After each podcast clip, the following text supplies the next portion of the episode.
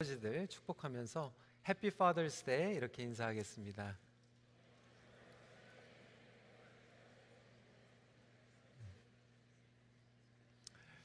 어, Mother's Day는 저희 교회가 이제 꽃을 드리는데 어, Father's Day는 십자가 메시지로 선물을 드립니다. 어, 아버지의 길은 십자가의 길입니다.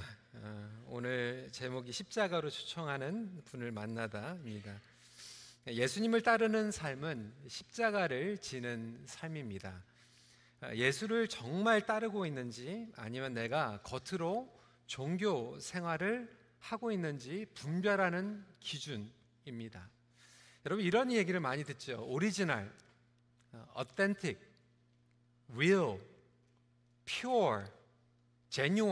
이렇게 설명하는 표현의 단어가 많이 있을 정도로 왜 이런 말들이 많이 있냐면 그만큼 가짜 그리고 짝퉁이 많이 있기 때문에 그렇습니다. 저는 복음도 마찬가지라고 생각합니다. 요즘은 교회를 안 다니는 사람들이 오히려 교회를 걱정하는 시대를 살아가고 있습니다. 한국에도 교회 안에 많은 문제, 분쟁 때문에 교회 바깥의 법원에서 어, 교회 일을 재판을 내리는 그런 일들이 일어나고 있습니다. 왜 그렇습니까? 교회 안에서 성공신화, 성취주의, 물질주의, 기복신앙 등이 original gospel, 예수 그리스도의 진짜 복음을 흐리고 있기 때문에 그렇습니다. 그렇다면 정말로 우리가 복음을 어떻게 분별할 수 있을까? 그래서 예수님께서는 우리를 십자가로 초청하고 계시는 것입니다. 첫 번째로 십자가에서 무리와 제자가 구분이 됩니다. 수많은 무리들이 예수님의 기적, 치유, 가르침의 매력에 끌려서 몰려오기 시작했습니다. 문제는 그를 어떤 분으로 알고 있는가입니다. 예수님께서는 제자들에게 물으시죠. 무리가 나를 누구라고 하느냐? 많은 의견들이 있었습니다. 어떤 이들은 예수님이 세례 요한이라고 얘기했죠. 아, 엘리야, 아니 선지자 중에 하나라고 생각을 했습니다. 28절에 보니까 제자들이 여짜와 이르되 세례 요한이라 하고 더러는 엘리야, 더러는 선지자 중에 하나라 하다이다라고 고백하고 있습니다. 왜 그렇습니까? 사실 무리들에게는 예수님이 누구인지 별 상관이 없었어요. 하나님의 사람이면 됐고 기적을 베푸는 사람이면 됐어요. 그리고 사람들마다 선호하는 선지자들이 있었어요. 세례 요한은 정의를 외쳤죠. 어떤 사람들은 예수님이 세례 요한과 같이 좀 정의를 외치는 사람이 되길 원했어요. 엘리야는 기적을 베푸는 사람이었어요.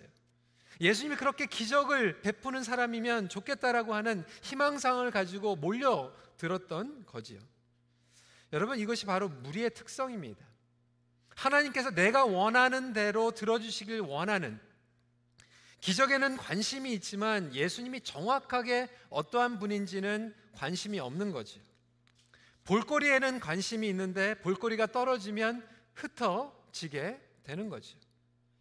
먹여주는 데만 길들여져 있는 것이 제가 몇 주 전에 말씀드린 것 같이 커스터머입니다. 사랑하는 성도 여러분, 여러분에게 과연 예수님은 어떠한 분이십니까? 아, 예수님은 어떤 분인지 상관이 없어요. 내가 기도할 때 좀 들어주시면 됩니다. 내가 배고플 때 먹어주면 됩니다. 내가 아플 때 좀 병 고쳐주시면 됩니다 라고 생각을 하면서 주님 앞에 무리처럼 달려올 수 있다라고 하는 것이죠. 베드로는 예수님이 어떤 분인지 알고 있었어요. 29절 주는 그리스도이시니이다. 저는 이 베드로의 고백이 저와 여러분들의 고백이 되길 간절히 소원합니다. 네, 하지만 베드로도 예수님께서 어떤 분인지 분명한 대답을 가지고 있었지만 예수님께서 죽음 그리고 고난 십자가를 말씀하실 때 예수님을 위뷰했다, 항변했다, 꾸짖었다라고 오늘 본문은 설명을 하고 있습니다. 예수님 절대로 안 됩니다. 그만은 하시면 안 됩니다. 예수님께서 베드로에게 뭐라고 말씀하셨죠? 33절에 사탄아 내 뒤로 물러가라. 내가 하나님의 일을 생각하지 아니하고 도리어 사람의 일을 생각하는도다. 여러분 오늘 이 본문을 통하여서 분명하게 듣게 되는 것은 베드로가 한순간엔 성령님의 인도하심에 따라서 엄청난 고백을 하고 있다가 한순간에 유혹에 빠져서 사단의 유혹에 장난에 빠질 수 있다라고 하는 거예요. 그래서 우리가 아무리 위대한 영적 지도자라고 해도요. 우리가 성령 충만을 받으면 성령님에 이끌려서 쓰임을 받다가도 성령 충만 받지 못하고 사단의 유혹에 빠지면 얼마든지 이렇게 실수하고 넘어질 수 있다라고 하는 거예요. 목회자도 마찬가지. 가짜 목회자기 때문에 넘어지는 게 아니에요. 성령 충만을 받지 못하고 우리가 사람의 일을 생각하는 순간 사단의 장난에 빠져들을 수 있다라고 하는 거죠. 무리와 베드로의 차이는 사실 고백 그 이상이었어요. 마가복음을 통해서 우리가 계속해서 알게 되는 것은 악한 영들도 사단도 예수님이 누구인지 아니 베드로보다 더 먼저 정확하게 알고 있었어요. 그래서 결국의 차이점은 고백이 아니라 고난을 통과하는 십자가가 있는가 없는가에서 구별이 되게 됩니다. 여러분 사단은 오늘도 우리를 속이려고 합니다. 그래 교회 나와라. 다른 걸 얘기해도 다 좋다. 십자가만 빼라 라고 이야기하고 있어요. 교회 안에서 리더십 얘기하고 축복 얘기하고 자녀 양육 얘기하고 상담 얘기하고 치유 얘기하고 비전 얘기하고 수많은 기적들을 다 얘기해도 좋으니까 십자가만 빼먹고 얘기하라는 거예요. 왜? 사단이 더 잘 알고 있습니다. 십자가 없이는 진정한 구원과 생명이 없다라고 하는 것을 알고 있는 거예요. 진짜 복음으로 돌아가는 것은 십자가의 도밖에 없습니다. 오늘날 기독교인들에게 문제가 있다라면 그것은 예수님을 몰라서가 아니에요. 예수님을 잘 알고 있어요. 베드로와 같이 우리는 정확하게 알고 있어요. 수많은 설교를 듣고 최고의 설교만 듣고 있는 오늘날 우리 성도들. 마침 내가 인류 대학에 들어가면 인류 엘리트가 되는 것처럼 인류 설교만 골라 들으면 내가 인류 엘리트 성도들이 되고 있는 것처럼 착각하고 있는 성도들. 그분을 알고 신앙의 고백은 있지만 십자가의 능력이 없이 살아가고 있는 우리의 모습들. 예수님은 분명하게 말씀하고 있습니다. 십자가는 선택이 아니라 필수다. 그렇다면 십자가는 무엇을 의미합니까? 십자가 목걸이? 아니 여기 뒤에다가 십자가 붙이는 것이 우리가 십자가를 지는 것입니까? 어느 한 청년이 나이든 그리스도인에게 물었다고 합니다. 그리스도와 함께 십자가에 못 박히는 것은 과연 무엇을 의미합니까? 데이비 왓스는 제자도에서 이렇게 설명하고 있습니다. 십자가에서 못 박힌 사람은 오직 한 방향망을 볼 수밖에 없다. 그는 뒤돌아볼 수 있는 뒤돌아볼 수 없는 것이다. No turning back, no turning back. 예수님께서 십자가를 지실 때 쉽게 갈 수 있는 선택과 유혹들이 많이 있었지만 일찌감치 아버지의 뜻에 마음을 정하고 예루살렘으로 한 곳만 바라보면서 나아가셨습니다. 그렇게 십자가를 진다라고 하는 것은 복음의 핵심만을 붙잡고 나가는 거예요. 우리의 비전, 축복, 치유, 그 모든 것들은 복음의 핵심이 아니라 복음과 다뤄오는 덤, 아니, 보너스입니다.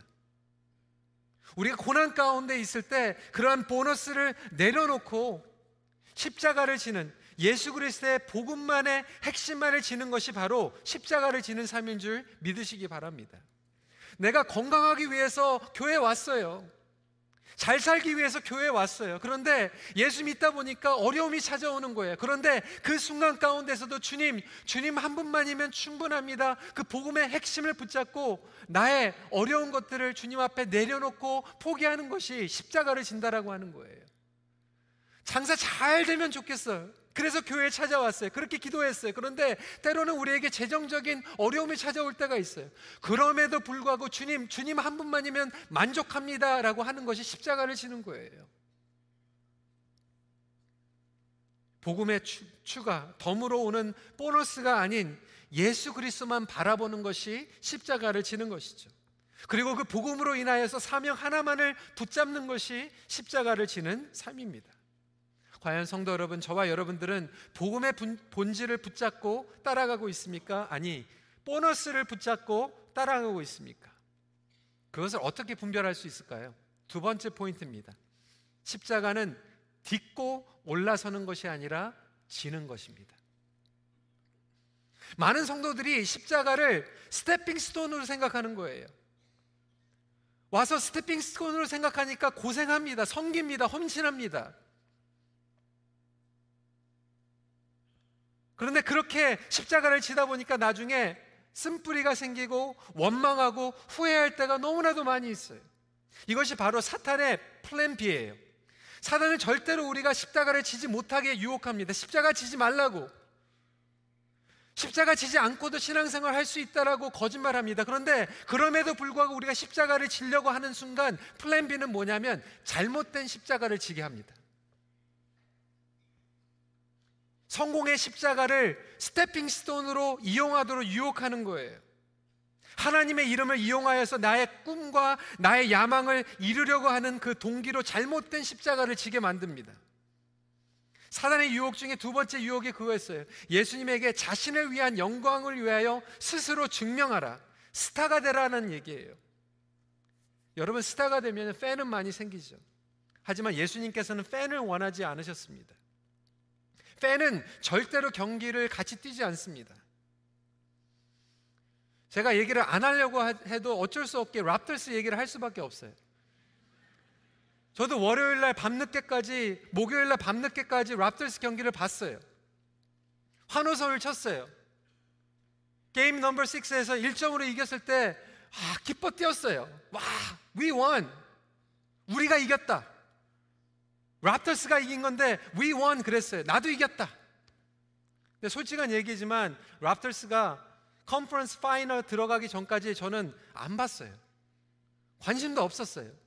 Raptors가 playoff에 들어갔는지도 몰랐어요. 뒤늦게 알았지만 보니까 결승전에 올라간다고 해가지고 보면서 저도 팬이 됐어요. 저는 랍터스가 힘들었을 때 울면서 그들을 위해서 기도하지 않았어요. 그들을 위해서 뭐 금식하고 뭐 그러지 않았어요. 저는 랍터스와 같이 울고 웃지 않아요. 저는 랍터스의 팬이에요. 잘 나갈 때만 보는 거예요. 내년에도 마찬가지예요. 못하면 저는 안 볼 거예요. 저는 팬이기 때문에 그렇습니다. 여러분, 예수님께서는요, 우리에게 하나님 나라의 백성으로 부르셨어요. 팬으로 부르지 않으셨어요. 그분은 단순한 보험 세일즈맨이 아니에요. 예수님께서는 드러내놓고 말씀하셨어요. 32절에 드러내놓고 이 말씀을 하시니 베드로가 예수를 붙들고 항변하며 드러내놓고 예수님을 말씀하셨어요. 구걸하지 않으셨어요. 나를 따르거든 십자가를 치라. 그런데 베드로는 예수님을 오히려 꾸짖고 있어요. 왜? 베드로는 예수님에게 지금 권리 주장하는 거예요. 예수님 십자가에 못 박히시면 저는 억울합니다. 나는 어떻게 합니까? 왜 그렇습니까? 예수님을 위해서 내가 뭔가를 해드린다라고 생각하고 있기 때문에 예수님을 꾸짖고 있는 거예요. 이게 잘못된 십자가예요. 우리는 자꾸 예수님에게 뭔가를 해주고 있다라고 생각하고 있어요. 손님 멘탈리티죠.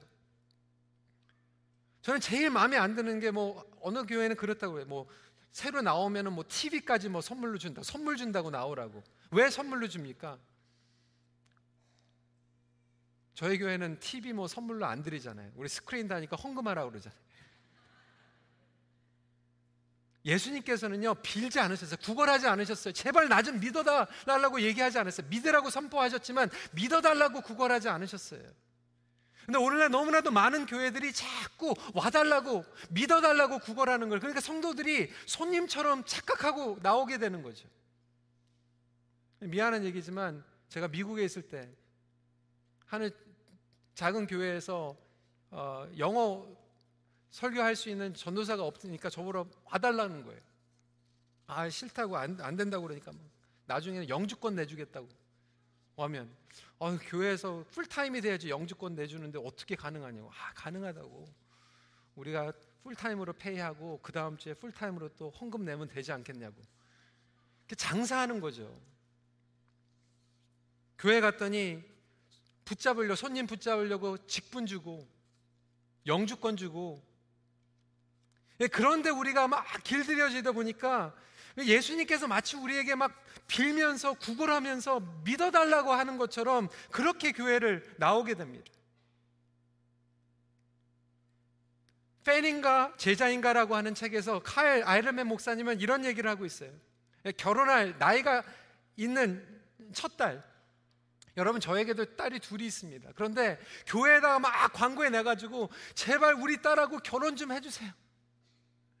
결혼만 해주시면 내가 다 모든 걸 드리겠습니다. 막 그렇게 구걸하고 있으면 제 딸의 가치가 올라갈까요? 내려갈까요?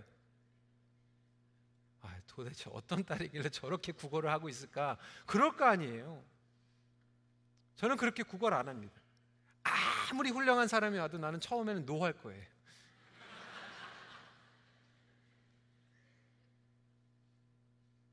얼마나 귀한 딸인데.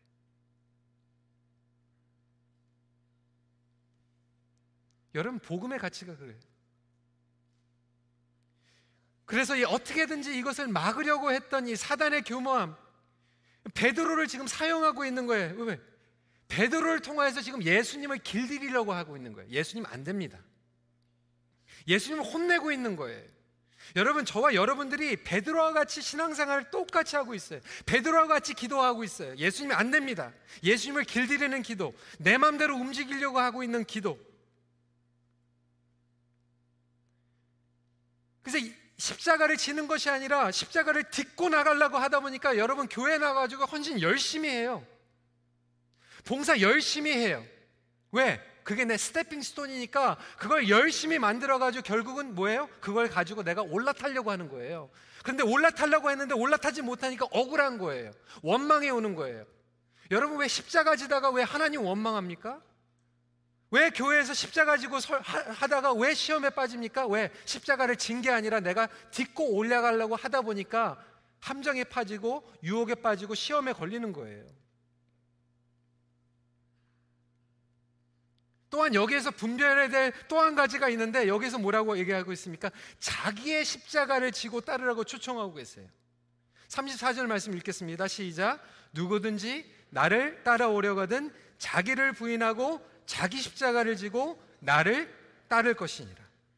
여러분 옆에 계신 분들 특히 가족이 계신 분들 눈 똑바로 쳐다보고 이렇게 따라해 주세요. 당신 십자가는 당신이 지십시오.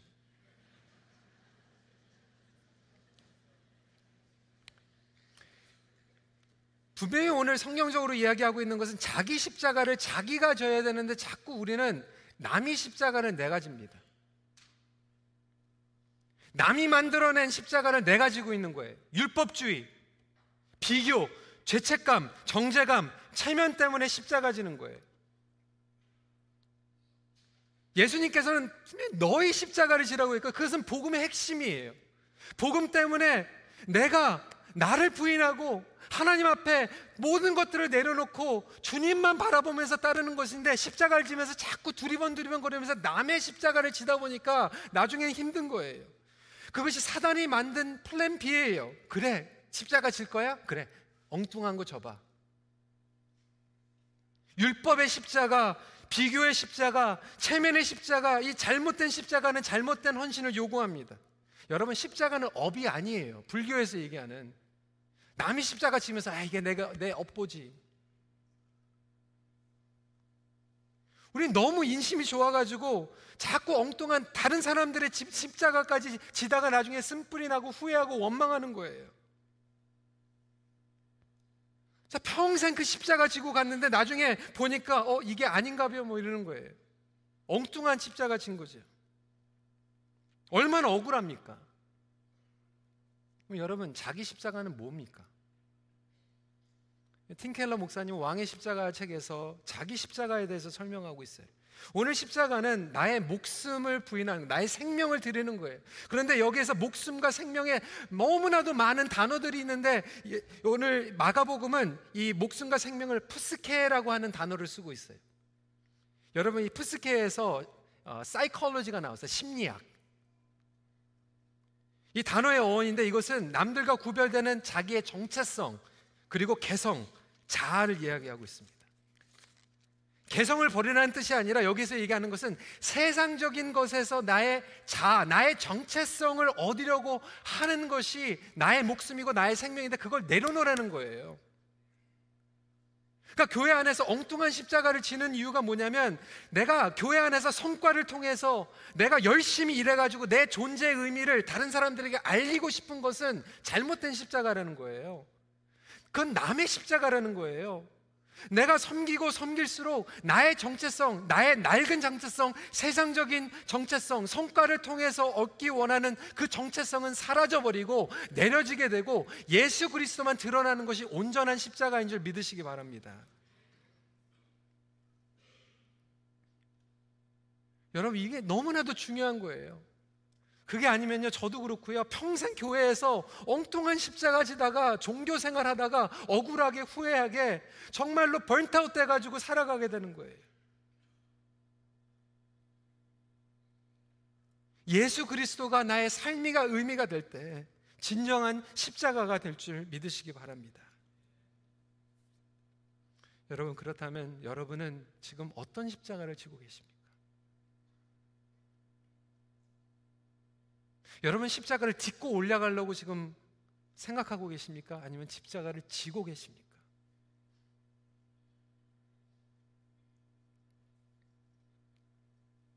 마지막 포인트입니다.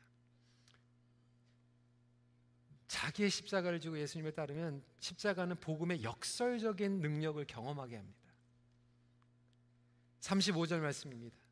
누구든지 자기 목숨을 구원하고자 하면 잃을 것이요 누구든지 나와 복음을 위하여 자기 목숨을 잃으면 구원하리라. 여러분 십자가의 복음이에요. 근데 여러분 이, 이 자체가 역설이에요. 왜? 복음은 굿뉴스예요. 그런데 십자가는 잔인한 살인, 사형이에요. 어떻게 굿뉴스하고 잔인한 사형하고 같이 매치가 됩니까? 그래서 이게 역설이에요. 좋은 소식이 어떻게 십자가와 어울립니까? 이걸 영어로요. 뭐라고 표현하고 있냐면 oxymoron. 그러니까 서양 사람들은 이걸 이해를 못하니까 이걸 oxymoron이라고 얘기해요. 대표적인 예가 뭡니까? 따끈따끈한 아이스크림. 말이 됩니까? 따끈따끈한 아이스크림 드셔보신. 그러니까 서양 사람들은 이해를 못해. 근데 우리 한국 사람들은 이 역설을 참 잘 이해하죠. 시원한 곰탕. 그렇죠? 우리 시원한 곰탕 먹잖아요. 뜨거운 거 먹으면서 시원하다 그러죠. 그게 억시모로 역설이에요. 버리는 길인데 얻는 길이에요. 비우는데 충만하게 채워지는 거예요. C.S. 루이스는 목숨을 얻기 버리, 목숨을 얻기 위한 버리기에서 이렇게 얘기했죠. 자기를 비우고 그분을 채울수록 더욱 진정한 자신이 되어 간다. 진정한 자기가 그분 안에서 우리를 내내 기다리고 있다. 그분을 거부하고 자기 마음대로 살려고 할수록 자기의 전통과 태생, 환경, 육체적인 욕망에 지배를 받는다. 여러분, 여러분들의 인생을 찾으시기 바랍니다. 근데 여러분들의 인생을 찾기 위해서는 여러분들의 자아를 버려야 돼요. 예수님으로 충만해져야지만 나의 인생을 찾는 거예요.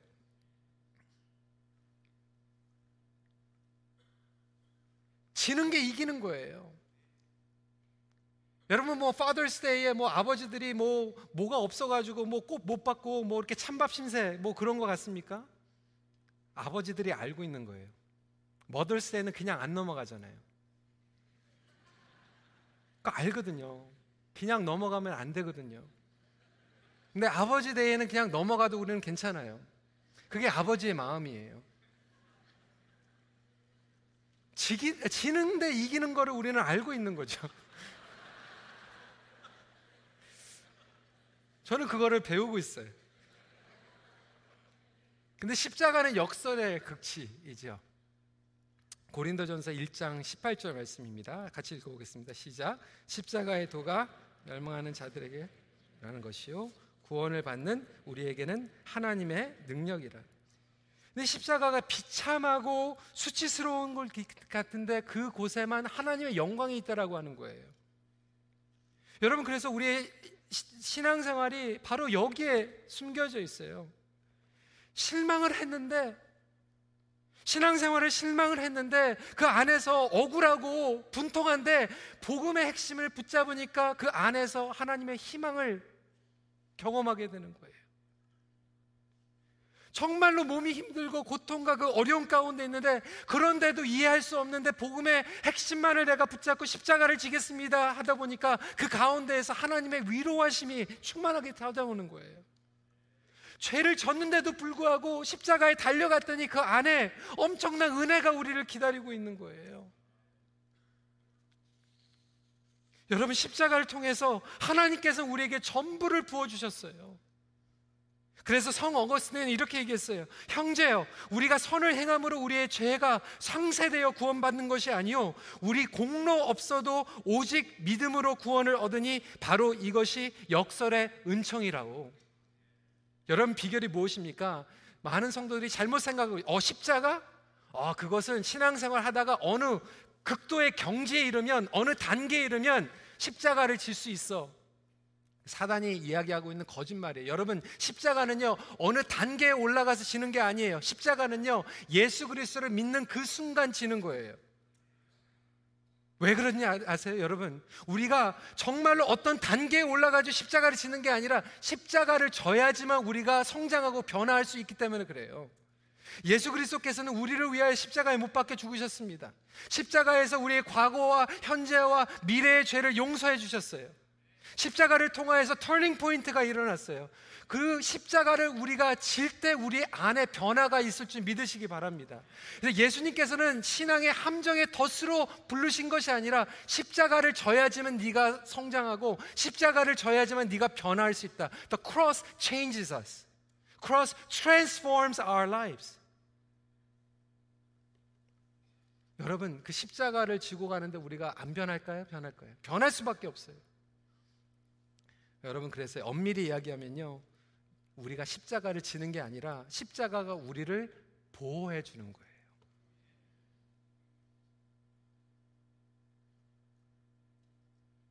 신앙생활이 자꾸 힘들고 시험이 자꾸 찾아오는 이유는 십자가를 졌기 때문이 아니라 십자가가 없어서 그런 거예요. 아니면 잘못된 십자가 자꾸 지고 가기 때문에. 여러분 정말로 예수님께서 말씀하시는 십자가를 지면요 우리를 보호해 주고요 우리를 충만하게 해주고 기쁘게 해주고 우리를 살아나게 해줄 믿으시기 바랍니다. 여러분 십자가 지셨는데 자꾸 힘들고 원망이 있습니까? 지칩니까? 잘못된 십자가예요. 십자가는 절대로 비참한 비극이 아니에요. 종교의 덫이 아니에요. 사랑과 성령의 충만 가운데서 이루어지면 가장 영광된 여정이 일어나게 됩니다. 예수님의 영광에 동참하는 거예요. 그래서 사무엘 러더포드는 이렇게 얘기했어요. 그리스도의 십자가는 내가 저본 짐 중에서 가장 달콤한 것이다. 이 비밀을 깨닫는 저와 여러분들에게 간절히 소원합니다.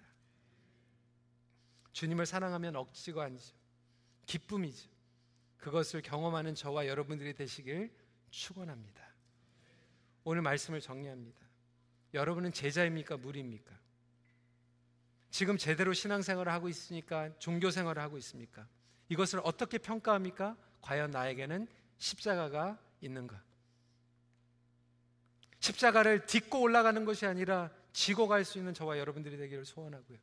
사단에게 그냥 속임을 당해가지고 남의 십자가, 엉뚱한 십자가, 잘못된 십자가 지는 것이 아니라 정말로 복음의 십자가를 붙잡고 예수님의 십자가를 붙잡아서 나의 정체성이 예수 그리스도 안에서 터닝 포인트가 일어나서 정말로 그 역설의 능력이 우리의 삶 가운데서 충만하게 임하기를 간절히 소원합니다.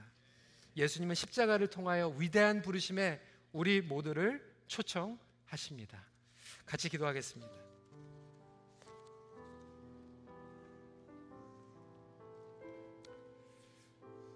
오늘 말씀을 붙잡고 성도 여러분, 더 이상 우리가 팬이 되는 것이 아니라 무리가 되는 것이 아니라 예수 그리스도를 바로 알고 그 고백하는 가운데에서 십자가를 지고 주님 나아가길 원합니다. 여러분들에게 십자가가 주어졌어요. 어떤 분들에게는 정말로 그 십자가가 나 자신을 부인하고 내 옆에 있는 사람을 포용해주고 용서해주는 것이 여러분의 십자가일 수 있을 거예요. 어떤 분에게는 정말로 삶에 고난과 어려움이 있어서 다 내려놓고 싶은데 신앙생활 가운데서 실망했는데 다시 그 복음의 핵심을 붙잡고 보너스는 내려놓는 것이 여러분들의 십자가가 될 수 있을 거예요. 포기하고 싶고 돌아가고 싶지만 돌아가지 않고 견뎌내는 것이 여러분의 십자가가 될 수 있을지 모르겠어요. 하지만 분명한 것은 그것입니다. 여러분, 그 십자가를 붙잡을 때 십자가를 통하여서 복음의 역설적인 능력이 여러분들을 충만하게 채우실 거예요. 다른 사람들 쳐다볼 필요 없어요. 남의 십자가 생각하지 마세요. 여러분들의 십자가 지면 되는 거예요. 우리 시간에 하나님께서 우리에게 불러주신 그 초청한 예수 그리스도의 십자가 주님 내가 지고 주님을 따라가겠습니다. 주님만 바라보겠습니다. 이렇게 고백하며 기도하는 시간 잠시 가지도록 하겠습니다. 기도하시겠습니다. 아버지 하나님, 아버지 하나님 그렇습니다. 그 십자가를 바라보며 주님만 바라보며 나아가길 원합니다. 주님 우리의 삶 가운데 십자가가 없이 아버지 하나님 다른 모든 종교의 데코레이션으로 우리를 꾸미고 나가지 않았습니까? 아버지 하나님 우리를 불쌍히 여겨 주시고 다시 한번 신앙의 깨달음을 허락하여 주셔서 아버지 하나님 저희들이 그 십자가를 붙잡고 예수 그리스도를 바라보며 한 발자국 한 발자국 따라갈 수 있는 그런 삶을 살아가게 하여 주시옵시고 그 십자가로 인하여 우리가 체인시되고 십자가를 통하여서 우리가 보호받고 십자가를 통하여서 주님 앞에 가까이 나갈 수 있는 우리 귀한 큰빛 모든 성도들이 될 수 있도록 붙잡아 주시옵소서. 우리 시간에 함께 십자가 그 사랑 함께 찬양하도록 하겠습니다. 십자가 십자가 그 사랑 멀리 떠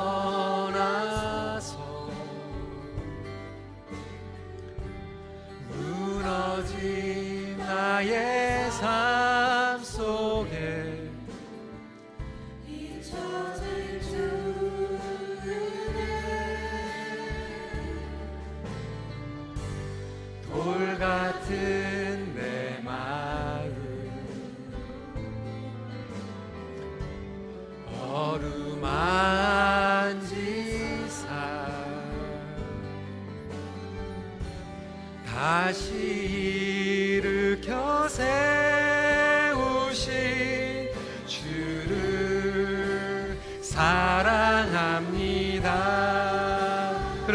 그렇습니다 주 나를 주 나를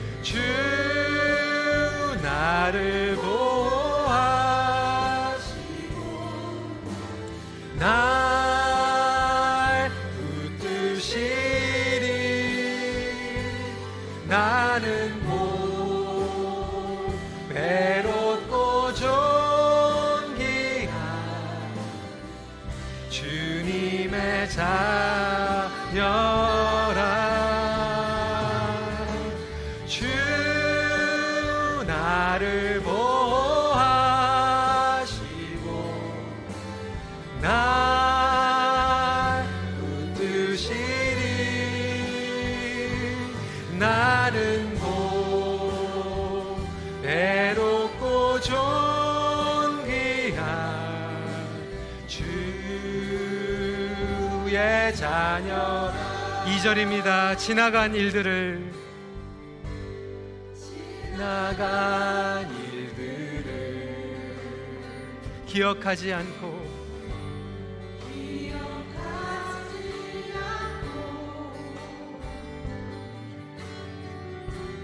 이전에 행한 모든 일 생각지 않으리.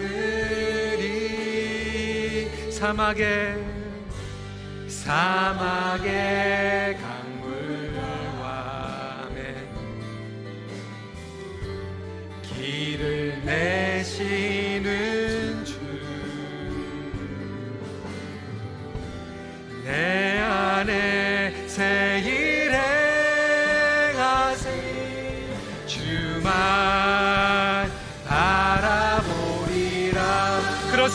주님께서 우리를 보호하십니다. 나를 보호